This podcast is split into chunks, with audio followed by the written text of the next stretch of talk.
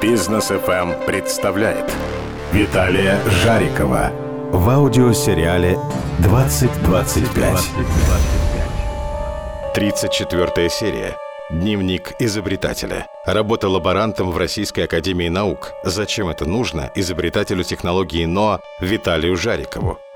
Я лаборант. Что это значит? Каждое утро я встаю в 7 утра, холодный душ, растяжка и медитация. Кофе, чай я не пью. Стакан горячей воды, ложка меда – вот мой завтрак. И за руль. В Черноголовку. В Институт физиологически активных веществ РАН. Зачем я все это делаю? С учеными важно правильно вести диалог. Начинается этот диалог просто.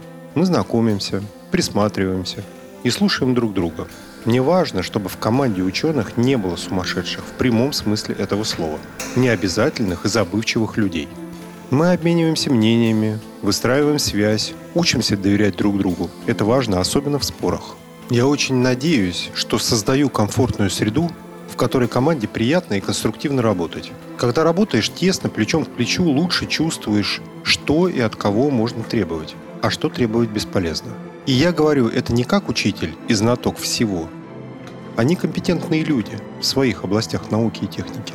Их нужно заинтересовать и организовать работу над проектом таким образом, чтобы дальше я не был толкающей силой, а чтобы они сами воплощали идею, чтобы раскрывали свой неограниченный потенциал, чтобы глаза горели – потому что наука — это творческий процесс, в котором, несмотря на страшную историю советского прошлого, невозможно ставить сроки, но их важно ставить. Мне хочется так замотивировать людей, чтобы при жизни они увидели результат своей деятельности и задали вектор развития научной мысли. Когда я работаю вместе с ними, я лучше понимаю экономику, сколько времени на самом деле требует процесс создания и отработки технологии. Как только я начинаю говорить с учеными в области, которая мною мало изучена, в данном случае речь идет о физхимии, о биохимии, происходит следующее. Я приобретаю новые знания. Я вижу картину открытия и решения комплексно, сверху, я не ставлю ложных задач. В процессе работы и общения случаются незапланированные открытия, и их можно применить в других направлениях бизнеса НОА. Эксперименты важно проводить осознанно, стремясь упрощать технологию, учитывая масштабируемость и экономику бизнеса. Важно, чтобы все ученые, двигаясь к назначенной цели, видели, как и я, картину целиком, разбирались в технологии от начала и до конца, чтобы не было взаимоисключающих решений.